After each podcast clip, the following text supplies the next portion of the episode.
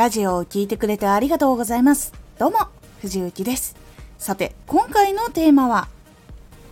身内ネタだけになっていないか気をつけよう。ラジオ発信、生放送でも気をつけないといけないのは、この身内ネタなんです。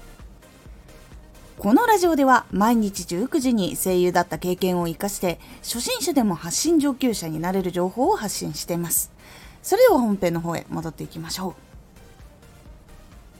ファンの方ができて長い時間とか経っていくとその人たちは面白いっていう話ばかりを結構してしまう傾向っていうのがどうしても強くなってしまうんです。この人たちに聞いてもらえるためにはやっぱこれはやんないといけないよねっていうところがこう外せなくなってってしまってそれが実は気づかないうちに身内ネタになってしまってて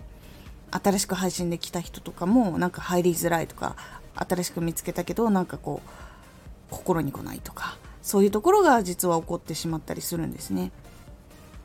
もう場合によってはこう嫌悪感を抱かせてしまうことにもなってしまいます。なので自分がこうファンの方と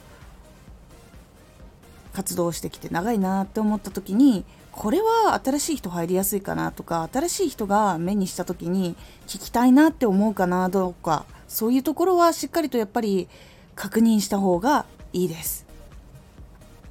タイトルの付け方とか話の内容で話を振る時も新しい人が馴染みやすいようにしたらどうしたらいいのかとか。で一緒にこう話して盛り上がるためにはどうしたらいいのかとか。そういうのをしっかりと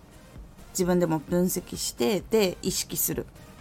で新しい人が来ないからといって身内ネタばっかりやってるとそもそも入ってきてくれないっていうことにやっぱりなってしまうのでその時も新しい人が興味を持ちやすいことって何かなっていうことをしっかりと考えながら話をしたりパフォーマンスをするようにするのが大事になります。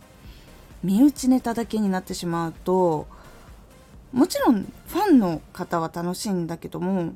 外に広がっていかないので新しいファンっていうのがやっぱできにくくなってチャンネルの成長っていうのもできなくなってしまう。でその縛りの中で自分もこうやってしまうからより活動してもしてもしても同じ方しかいない。だから何かチャレンジした時も同じ方たちにこう頼らざるを得なくなってしまってこう叶えたい目標値が叶えられなかったりってところになっててしまうので